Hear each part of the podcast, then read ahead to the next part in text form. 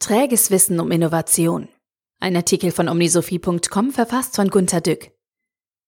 Träges Wissen ist ein Fachbegriff für Wissen, das man verstanden hat, aber nicht anwenden kann. Viele Leute haben Vokabeln gelernt, können aber im Ausland nicht nach der Toilette fragen. So geht es mir bei Innovation. Dafür gibt es doch nun tausende von Büchern, auch viele gute. Das Neue und seine Feinde zum Beispiel von einem bekannten Autor. Die Leute lesen alles genau durch, verstehen es, aber sie tun es dann nicht. Es gibt verschiedene Ansätze von Autoren. Zehn Fehler, die eine Innovation vermasseln und zehn Erfolgsfaktoren für Innovation. Das mit den Fehlern lernen viele. Die Erfolgsfaktoren verstehen sie zwar, aber eben ohne jede Verwirklichungschance. Sie verstehen Plattformökonomie, den Wert von Daten als Öl des 21. Jahrhunderts, die Wichtigkeit von Agilität und die Kompetenz, den Kunden im Mittelpunkt sehen zu können. Aber umsetzen? Sie glauben immerhin, sie könnten es umsetzen, wenn sie Zeit und Geld hätten, dazu einen Ideenmanagementprozess und einen Innovationsprozess, bei dem solche Top-Manager die Innovationsvorschläge beurteilen, die noch gar nicht selbst checken, weil sie seit Jahren hochqualifiziert das Tagesgeschäft betreiben. Man nimmt wohl an, dass ein hohes Gehalt zu allem befähigt, zum Beispiel zu einem US-Präsidenten. Warnungen gab es doch genug in der Schule, wir haben kein gutes Gedicht zustande gebracht und erfolglos Picassos nachgeäfft. Wir haben sehr wohl verstanden, wie sich gute Aufsätze lesen, aber wir konnten keine solchen schreiben.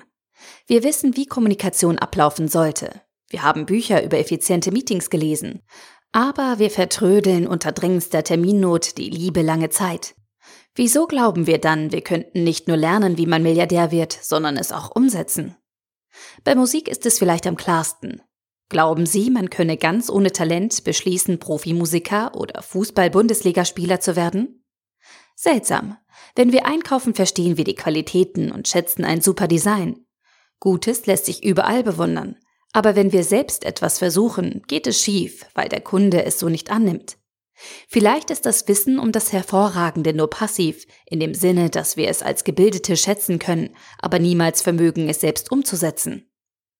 Wir studieren Heilige, Helden, Künstler, Dichter, gar Götter. Das muss sein, damit wir mögliche Vorbilder als Blaupausen kennen, heißt es.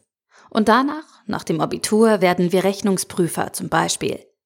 In dieser Weise, so wie wir Aufsatz schreiben, Blockflöte, Reimen und Nachmalen geübt haben, versuchen wir innovativ zu sein. Change Management, so sagt man, ist der härteste Job. Innovation wird dagegen für leicht befunden.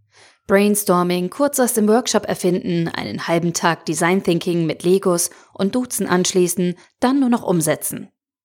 Ach, und ich frage mich, ist alles Wissen um das Hohe nur träges Wissen? Oder versteht man das Hohe doch nicht wirklich? Der Artikel wurde gesprochen von Priya, Vorleserin bei Narando.